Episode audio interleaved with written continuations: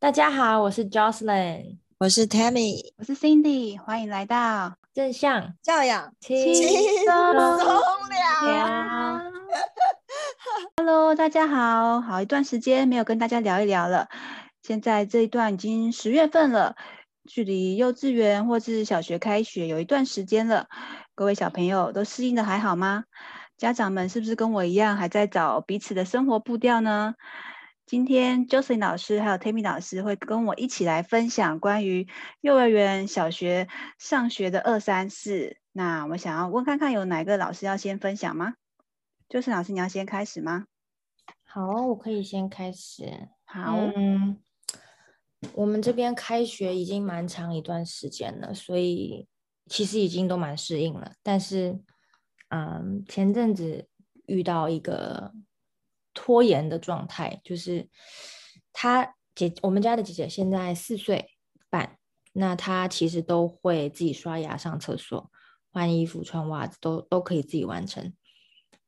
然后通常他做这些事这些事情的时候呢，是我帮弟弟，弟弟两岁半换尿布、换衣服的时候，然后我快速把自己整理好之后，我就会先带着弟弟下楼做早餐，然后等姐姐她自己都完成了，再下来找我们，嗯，一起吃早餐。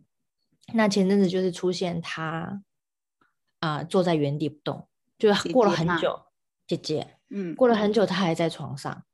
然后衣服也没换，牙牙也没刷，什么都没做。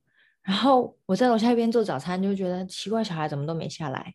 会，然后我就 就做一半，做到一半，我就上楼看，就就觉得，哎，你怎么还在床上？就会有一点来气，然后，就会提醒他，就一开始就会提醒他说，哎，你怎么还没做？我们的时间已经过了很多了，那就是我们要赶快换完下楼吃早餐，才不会迟到。这时候呢，他就会出现，我不会，我我需要帮助，妈，你帮我穿裤子，你帮我刷牙，这种啊，天哪。然后那种情况，其实我通常是早餐也还没完全做完，而且弟弟一个人在楼下，我又不可能离开太久。两岁，对，两岁多对，对，因为他一下要这是个，一下要那个，什么就是很很需要帮忙嘛，我就会有点分身乏术，就越来越就是心心情就会越来越越不好，不好，对对，然后就是会很就是开始来气啊，然后就是我又害怕，就是后面拖得太久，然后也又耽误到我自己后面的事情，所以我就会很不甘愿的就帮他做一点点事情，然后请他完成剩下的。嗯然后其实他心情不好，我也不好。出门的时候，对大家心情都不好。真的，然后就我觉得那一阵子就觉得很奇怪，他为什么要这样？然后突然有一天晚上，他看到我好像在我在抱弟弟的时候吧，他就他就说，他就躺在床上，其实已经很累要睡了，他就突然说：“妈妈，为什么你都爱弟弟？你都只爱弟弟，嗯你都不爱我？”嗯，哎，然后我就我也很爱你啊，为什么你觉得我不爱对你？然后嗯，他就说你都帮弟弟做好多事，哦，所以他我就啊在那时候突然就是被被打中，就是哎呀，好，他原来他是这样子感受的，就是他、嗯。他的那个行为在寻求被爱的感觉，是，对，就不一定是说他不想做，或者是他他变成不独立，不是，是他会觉得同样都是妈妈的孩子，为什么妈妈帮弟弟做这么多事情，而而他却没有得到？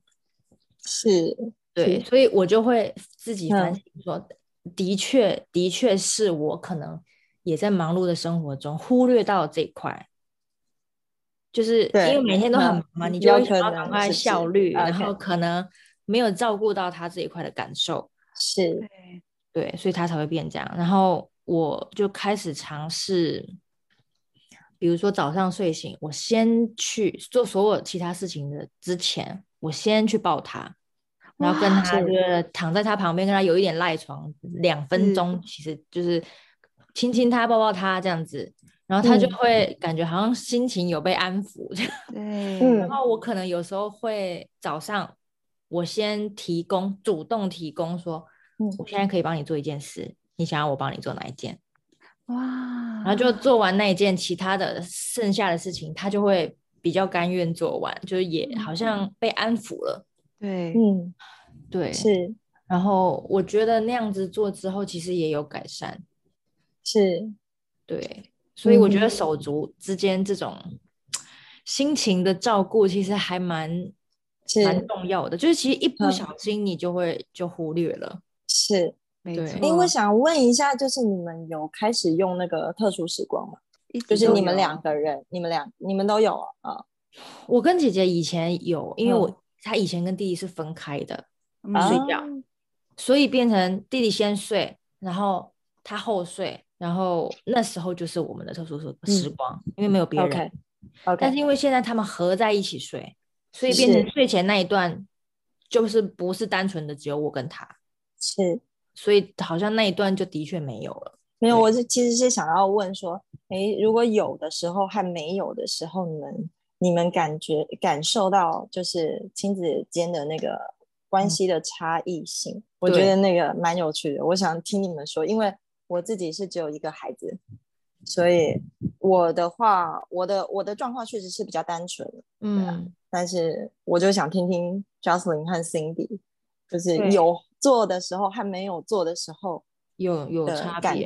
哦，真的哦，嗯，我觉得就就是非常嗯有差哈。就是你先讲，嗯对，嗯，其实我讲的差不多了啦。其实就是说，嗯，因为我我这阵子会这样子在忽略，也加上是因为爸爸比较忙，因为爸爸最近的工作比较紧凑，所以他可以抽出来就是分担的时间比较少。那这个也没办法嘛，就是有一定有一个时期是是会有这种状况发生。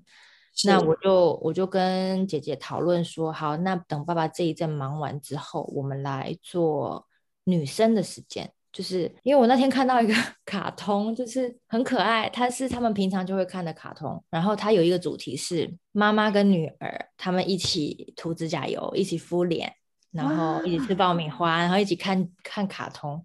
对，没有嗯爸爸跟弟弟，因为那个也是一家人，就是平常都会出现。然后我那天就突然看到这个卡通，我就突然想到，哎，我也可以这样做啊。然后我就我就跟跟他说，爸爸忙完之后，让爸爸带弟弟出去踢球什么的，给他们去做他们的男生时光生，的事情，我们来一个女生时光。然后他就很很期待可以做这件事。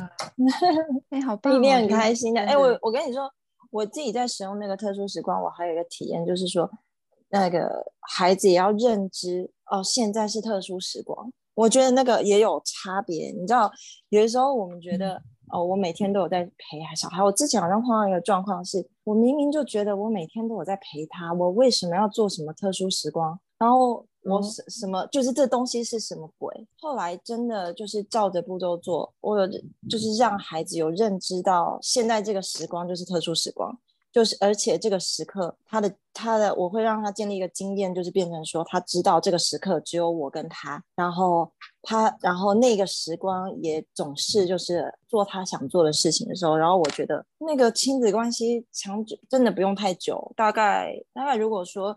如果说是一个很敏锐的人的话，好了，我猜大概一个礼拜、两个礼拜就可以看得到。对，嗯就是你就会觉得莫名其妙，小孩做所有事情都变得很有自信。就我，然后我骂人、骂孩子的这个频率也都变少了，我觉得还蛮有趣的。对，特殊时光蛮重要的。我自己是啊我还没学正向教养之前，我自以为就像 Tammy 嗯老师讲的，就是以为有在他旁边陪他就是特殊时光，其实根本不是，是要真的要放下手机，眼神相对，就是专心的跟随着孩子，这样子才是有品质的特殊时光。所以按照就是特殊时光的方式去做之后，我跟孩子就是更有连接。而且就是像 Tammy 老师讲的，就是不管我嗯讲什么，其实孩子就会更愿意听进去，跟他有了连接。那因为我好像们家一切都是在连接。嗯，对，因为我们家比较嗯大了，所以特殊时光可能就是偶尔过来抱一抱、亲一亲，这样就哦是差不多，他嗯就觉得够了，嗯满足了。太多他就不要，嗯出门还会甩开我的手那种。也是也是，对，上次我还问他说：“你为什么出门要甩开我的手？”你知道妈妈很幼稚，她说：“对哦，我觉得啊很害羞啊。”我说：“好吧，好吧，接受外长大了抱一下。”对，就是这样子。所以我我觉得现在也是，嗯嗯，我现我现在也是越来越黏孩子，但孩子也真的，我也有看到他越真的越来越不要我了，我、好伤心难过，哇真的超级玻璃心的。对，可是也可以想说，因为他是从你这边得到满满的爱跟自信，所以他才更有勇气的去面对他的世界这样子。我现在有可能是这样子，是我我其实也是也是了解说，其实孩子他真的是很有安全感，他才不用一直在黏在你身边。我还记得我其实我到小四我都还一直黏在我妈妈身边。而且我我的年是我们家住在三楼，台北市的这个三楼公寓，我都还要我妈妈抱着我上去，因为然后我妈妈永远就是一直在对，因为我然后我妈妈永远就是一直在抱怨这件事情，她就她就是把这件事情一直讲，她你真的很过分，你小四的时候还要我从一楼抱到三楼，哎，什么什么，然后我就开始怪她，我就说是你没有给我安全感呢，我就说你生了两个，然后你都没有照顾我啊，怎样怎样，但是。但是事情真的是在三十岁左右以后才跟妈妈讲出来的，对，妈妈也才了解的。因为我我这件事情我也想到一个，就是说我我有发现说，我当时如果我可以的话，我觉得有人听我说的话，我就会讲啊，或者是我真的察觉察觉到哦，原来我要的是我是感受到妈妈偏心的，我就会跟妈妈讲啊，对啊，所以我觉得。没关系，反正我三十几岁还是有讲出来，就一吐怨气，因为他一直怪我。对啊，蛮有趣的。对，我觉得你说这个让我想到，嗯，我小时候的分房经验。嗯，我好像应该是小学吧，应该可能小学二年级、三年级以后的事了，就是分房，就是那时候也没有说什么呃什么渐进式的分房什么的，然后就反正就突然就分房了。就是说，你长大你要去自己睡一个房间，然后不知道为什么就很害怕这件事。就是晚上不是都要关灯嘛，然后爸爸妈妈都回去嘛。其实其实我们在同同一楼层，中间只隔一个茶水间，就就走过去其实就到了他们房间。但我还是觉得很很很没安全感。然后我等他们都走了之后，我就把灯全部打开。然后灯打开了，就是爸爸妈妈可能有时候出来倒水啊什么，他就会发现嘛。他他就说：“你为什么开灯？要睡觉了，关灯。”然后。我就会觉得天哪，我好害怕！那个你还要叫我关灯？对。然后后来我又更进阶，我就等他们走了，我就关，呃，我就开灯，然后我就用毛巾把门缝塞住，所以从外面 看进来是暗的，其实我里面灯是打开的。就是真的，我感觉到这件事情，我记得好印象深刻哦。但我觉得其实就是就是没准备好，就是突然被被分开，然后安全感不足，就是会这样。会耶，所以也是让你会现在开始慢慢对某某他们分房嘛，是这样子的关系。他们我觉得其实很温，我很温和啊，就是没有很强烈，一定要怎么样。对我看到你的分享是就是慢慢很温和的。对，而且他其实他我们家的姐姐，她她也性格也算是独立啦，所以她会她她其实就自己想要叫我叫我走开。对。其实他也被分房的，其实是你是被分房的。他也想把弟弟赶走，他想要自己一个人。然后我就只能跟他说，弟弟还小，再大一点，他也可以自己一个房间这样子。是，对，这样很好哎。好，那我们。讲一下无痛分房的，对，就是你们讲到小学的阶段，来分享一下我们家小学生，因为台湾是三级警戒放了一个很长的暑假嘛，嗯，结果他们上学，呃，上学期其实整个上学的作息都很正常，可以自己穿衣服、自己吃饭、自己，你知道，一切都自动，非常的迅速跟美好。就放完这个最长的暑假，殊不知我第一天没有做好心理准备，孩子根本就是。完全没有准备好上学，第一天是说啊，你怎么书包没带？他说你怎么餐袋没带？你怎么铅笔盒忘了？你的功课怎么？就是我们其实是在一片非常混乱的状况下，但是仍然有准时去上学。只是那个早上就跟 Josie 老师一样，是完全是非常的不美好的早上，就觉得天哪，我一个早上就 毁了。不过我还是想说，相信孩子可以做得到。第二天 结果还是一样，第三天一样 悲惨，第四天想说啊不行了，我开始要用行事力了，就是想说，因为我觉得正向这样的好处是说，你不会担心说呃没有方法，而是那些工具卡随便拿拿拿起来看，你就知道说，哎，我其实有这些方法可以用。所以我又重新跟孩子讨论说，哎，宝贝啊，你看你早上一直要妈妈提醒，你自己也不开心，那是不是我们来讨论一下出门有什么顺序要该做的？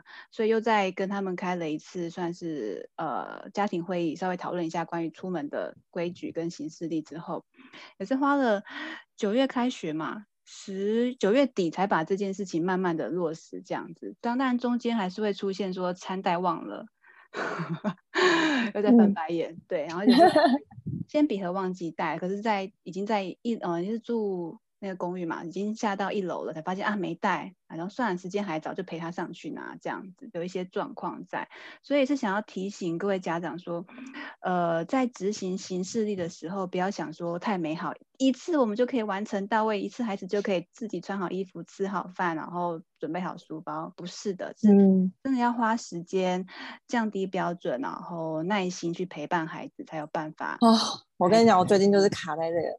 对，怎么这个？对啊，早上的是对啊，就是哦，就是那一天，就是小朋友嘛，就是威哥他上学，因为那个时候真的是刚上学，刚刚开学，对，然后他就是睡觉，就是睡前的作息表就是做的，每天就是这样拖拖拉拉的。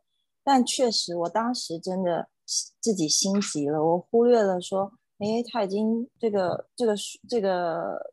这个假期过得这么舒服，对我就自己是心急了，确实是这样。那但是正常的时候，之前的状况是他可以十五分钟就可以做好，结果他就拖了一个小时。然后这个小时，我就觉得一个真的是一个小时，我觉得那一个小时，我觉得回头看看，我觉得我也还不错啊，我可以就是忍一个小时，忍着一个小时，对。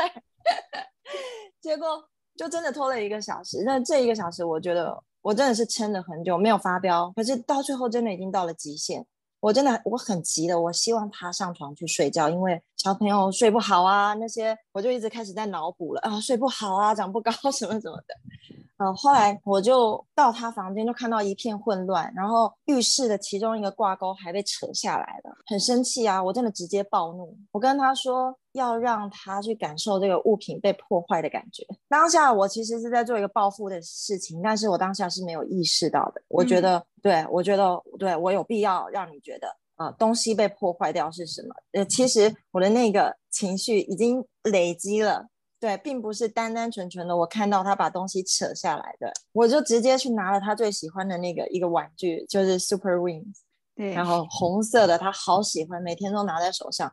我真的把他用力摔在地上，我说：“那你就试试看，那个东西被摔坏的感觉是怎么样吧。”然后他，我从来没有这样子过，我从来没有这样子过的反应。然后他非常难过，他大哭了。我猜，我猜他也吓到了，他就是大哭了，大概大概呃半个。呃，半分钟左右吧，他就他就离开了我的房间，然后离开了我的房间了以后，我想说，哦，他大概是很难过，很很伤心，然后去去他的冷静区了，就是我们那个正向教里面积极暂停区。然后结果没多久，我先生就打电话给我，他就说，那个妈妈，为什么那个警察要打电话给我？我就说，啊，警察打电话给你什么事？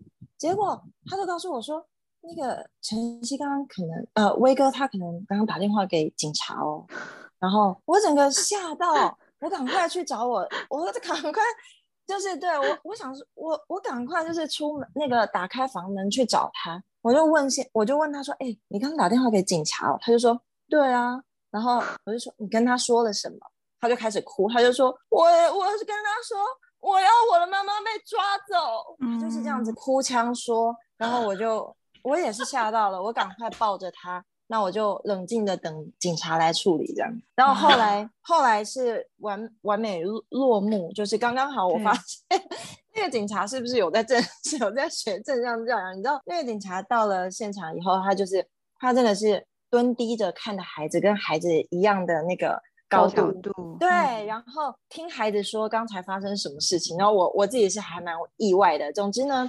最后呢，就是是完美落幕了。我们也最后，我们亲子之间也和解，聊非常非常久，聊了大概有大概有一个钟头左右吧。但是。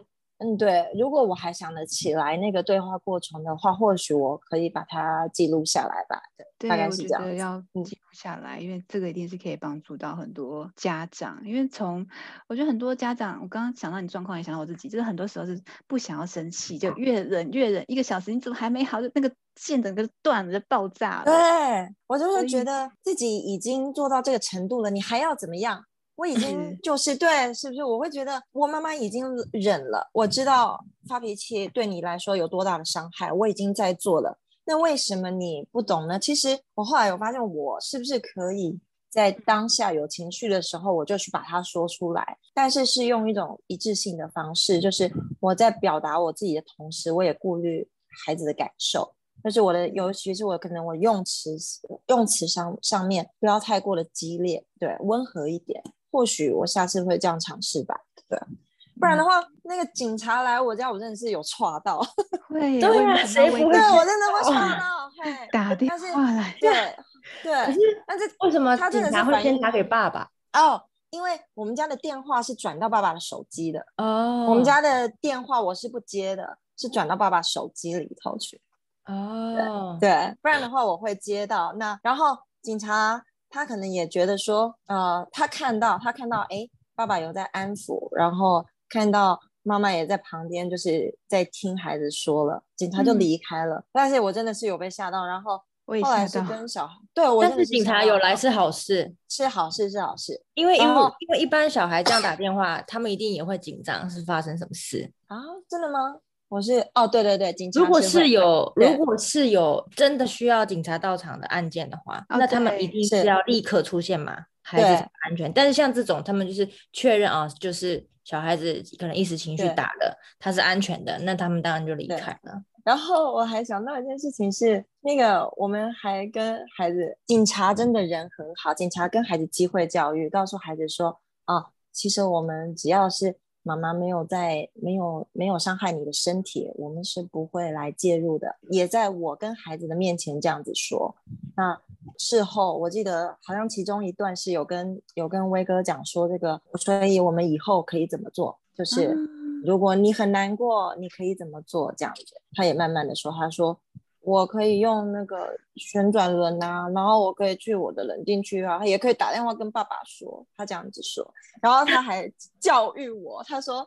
妈妈，那你是不是也要建立一个你自己的愤怒旋转轮？然后我听到，我真的是觉得有，真的是有道理。我觉得，我就跟他，我当下回他说，嗯，那我们找时间，我真的也需要，我我不应该那样子摔你的东西。我其实那个当下情绪真的累积很久了。我看到你没有在做作息表，我好，我已经好生气，好生气。可是我忍到后来，我真的忍不住了。我又看到。东西被扯坏，我真的忍不住了。但是即便是这样子，我也不可以摔你的东西，都是就是不尊重你的行为。好像后来还有跟他讲说，这个机会教育就跟他讲说，那个警察的部分，嗯，可以可以之后我们什么状况的时候找警察来这样子。他好像我就是觉得他接受度蛮高的，因为他当下是愿意来抱抱我的，而且孩子在敞开心胸跟你说话的时候，我相信是。妈妈会会是有感受的，对对，都会有感受的，是很欣赏你。就算这个事件 警察来我家，我应该 当下先超紧张的，真的，然后更小背后都凉了，对，超快，真的。但是我觉得也还好，这个警察，我觉得是一个，就是像这个警察很专业，对 对，这个警察很专业，是真的。对，但是我觉得还蛮闹剧的，但是又觉得收获真的不少。对，收获就是听到听到你跟孩子威哥的修复关系，我觉得那个都还蛮听着都很感动，这样子是吗？是因为很多时候就是蛮多家长他们会选，就是会把情绪或气话当下爆发出来，可是不会选择事后去修复孩子的跟孩子的关系。哦。其实我有注意到，好像如果是这样子的状况的话，可能在成人在面对对这个比较青春期的孩子吧，会不会比较不容易这样子做？我猜，因为孩子到达一个一个程度的时候，到达一个那个年龄的时候，好像有些父母好像会觉得说低不下头，然后也一方面也可能也会觉得我的孩子可能不会原谅我，他会担心害怕，然后他就。不敢讲，我猜我我可以说出来的原因，可能是我的孩子还小，我不知道未来我做不做得到。对，大概是这样。对，我想要补充就是关于青少年，他如果跟他有碰撞的修复的话，我觉得还是及早学正向教养或者其他的那个萨提尔关系的话，其实对于嗯，不管你青少年才接触，或者是从小就接触的话，其实修复关系还是会有帮助的。重要是，我觉得现在家长要开始愿意学习，因为从以前到现在，我嗯没讲过嘛，呃，譬如说美术可以去上补习班，电脑可以上线上课程，可是家长这个最重要的亲子教育没有人教啊，对啊，学校没有教，出社会也没有教，所以就还蛮希望家长可以出来，就是多学习这样子，多聊聊，才能够跟孩子的关系更好。大家有没有对于小孩子上学有时候会哭闹不上学有什么建议吗？就是老师，你刚送完弟弟，呃，就是上学如果哭闹不上学的话，那就要看，我觉得也要看年龄层吧。然后幼儿园的呢？譬如说是第一次上幼稚园的，哦，第一次吗？对，第一次不一定。看有些小朋友，他像我女儿，她是第一天去就爆哭的那种，嗯，就哭到下 半天而已，半天接她就眼睛超肿那种。然后可能大家也是哭了一一个礼拜多，其实也就好了。但是看你是上半天或全天，有些学校可以让你弹性，就是你先上半天，适应了再上全天。那是像她，我我们家的姐姐就是先上半天，好适应了，来改全天。但是改全天的时候，你中间会遇到睡觉，嗯，睡觉是一件很需要安全感的事情。是所以这也是一个很大的挑战。那个睡觉这一段也是要经历个一两个礼拜，一到两个礼拜，须必须要就是他信任那个老师，然后哦是有人陪着他才他才会有办法睡着嘛，不然他其实撑撑撑撑到下课就超累。对，就这个年纪的小朋友，他其实就就一个渐进式的。那有些小朋友他可能会在某某些其他方面显现出来啊，比如说他本来已经不会尿裤子，他就一直尿裤子，对，或者是，或者是他就不吃饭，就午餐都没有动这样子，有这都我补充一个，我听过一个弟弟，就是同学的弟弟，然后他说他本来可以自己好好上厕所，他为了他上了幼幼班，二年两岁的，他从此不在学校上噗噗呃上大号大号，对对上对，上大号，就忍哦，到回家才上，所以妈妈妈天也觉得哪好心疼，所以就帮他。他是也觉得他还没准备好，所以大概上了几天还是几个礼拜，就决定好自己接回来就自己带这样子。对真啊，的，嗯真的很需要老，很需要成年人的那个引导，很稳，而且还要很稳定的引导。对所以现在那个弟弟已经上小一了，每天看起来都笑嘻嘻的，很开心的。哇，我觉得家长跟就是老师跟家长的沟通跟配合也很重要，因为就是如果说老师他跟你是同比较相同步调的人的话，会比较容易。对，你们之间的合作嘛，就是老师会可能会跟你说，哦，你在家里可以怎么怎么样跟他啊心理对建设，然后在什么时间点会发生什么事，这样子就是有好的一个搭配，这样其实会适应的更快。那像我们家弟弟他就有另外一种了，他是乐天派那种，就第一天哦去超我有看到影片，真的。超级高兴，他就觉得哇塞，超太好玩了。然后直接到下课的时候都是笑的。然后第二天，嗯嗯，没有到很高兴，但也没有没有哭，就嗯默默的就进去。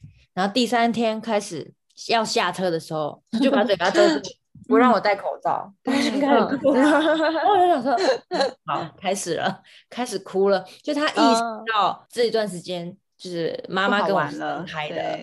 就是他，因为一开始太新鲜、太刺激了，所以他会忘记，就是那个本来跟妈妈的那个焦虑可能小于他那个新鲜跟刺激，所以是现在就终于恢复了这样子，他就开始有那个感觉，就是我要跟妈妈分离，然后就开始哭，然后就就接下来的几天也都是越来越早哭，就比如说。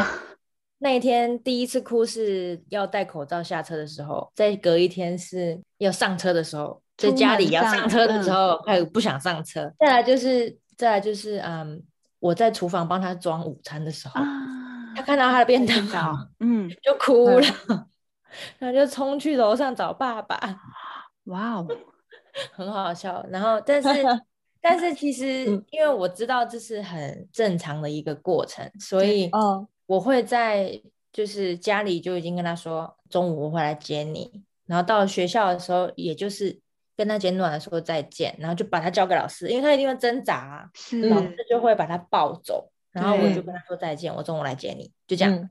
简短的 结束，就是嗯。在那个十八 相送的过程，就哦会减少他更更哭的更多。焦虑，对。了解，哎，就反正这个分享很好，因为其实很多时候是家长放不下欸，对，家长的确会，就是以前我没有生小孩的时候，我都会觉得，到底是为什么要在门口那么久啊？哦所以你当老师的时候就觉得你就说这好那么有小难吗？这样子，就是嗯你当妈妈才知道说哦，对，就是有这么难。但是因为我理解那个过程，我才嗯能做到这样子。那没有没有这个，就是没有这种预备的，一般就是家第一次我长们第一次当妈妈的人，一定都会特别的心疼，这也是很正常的。对，我记得之前有接到老师电话，那时候是第一次送哥哥上幼稚园，然后我会很担心说哥哥到底哭多久，还打给老师啊，说没有啊，他哭完就好了。就是你知道我离开校门，他就就结束了嗯，over 了。对啊，对对对，就是 他哭的会对越来越短。对，我觉得他们对他们就是知道，呃，可能对成人会有什么样的反应，就是对我，我觉得他们，我觉得他们哭的时候，他们会对，就是他知道妈妈可能会做些什么事情，他的潜意识知道，当然不是那么随便就可以切换，我就是是他也没有那么清楚的知道说，哦，我用这个方式，妈妈会怎么样怎么样，对他的过去的经验就是让他。呃，可可能可能会去做出这些尝试，就还蛮有趣的。对，所以对啊就这样是你排你提醒的很好，就是如果面对小孩上学哭闹的话，其实我们家长也是要做好准备，再就是要嗯跟老师配合，相信老对师，不要像我就觉得啊孩子一定还在哭，还打给老师。真的，其实我我都还好哎、因为我就很相信老师，就是我觉得，因为我在选学校的时候，我就嗯把关很严格了，所以我觉得我相信哦他们。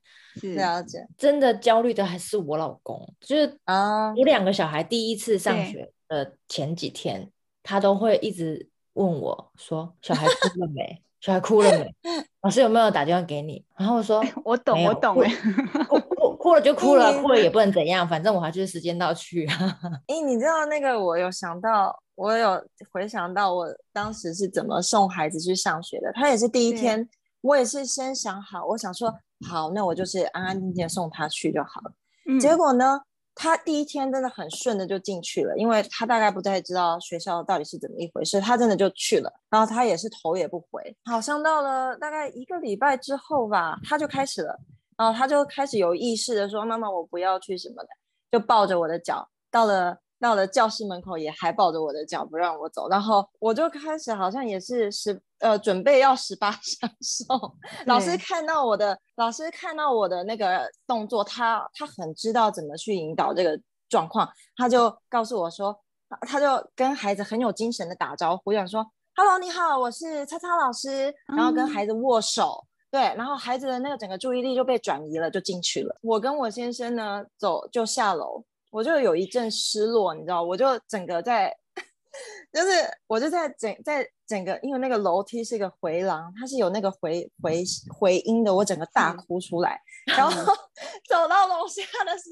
候，老师就看我，你知道，他看我的那个眼神，就也是也吓到，我想说，嗯，怎么会有妈妈哭成这个样子？然后回到家还继续听那个王杰那个什么什么，他那个歌我忘记了，总之还还蛮 幽默的。对，其实我觉得他就是长大了，他就是要走，就是要就是可以的，对啊。但是都是妈妈在 舍不得。是我记得我还回家哭了三天，真连哭三天。对嗯，这个失落感很重。可是我要提醒一下，真的。这是幼稚园跟小学不一样，幼稚园我也是哭的稀里哗啦，小学拜托赶快去上课，寒假要开学了，耶呼，赶快约朋友，哎，什么时候下午茶？对，好哦，那我们就差不多结尾了。请好问纠森老师还有 Tammy 老师有要补充的吗？嗯，没有，好，没有，嗯，好哦，那我们今天关于上学的二三四聊了关于呃，我想一下，拖拖拉拉，或者是想要呃几呃有双宝的家庭，就是可能会希望妈妈也多关注他一点的大宝，还有关于 睡前作息拖拖拉拉导致于叫警察来的 状况，我希望这些分享都对于家长可以有帮助。那最后就是老师补充的关于上学哭闹的话，其实家长也是要准备好，跟还有要相信老师。那我们最后再补充，就是其实最重要的还是要有一个特殊时光。即使孩子去上学，他长时间上学之后回到家，如果可以跟他有一个高品质，不要手机，就是专心陪伴他，例如拥抱或者是眼神相对的特殊时光，其实孩子也会更准备好，更有信心的去面对学校或是其他的人际关系这样子。那我们今天很谢谢大家，那我们今天就到这边，我们下次再见喽。好。谢谢，拜拜，拜拜。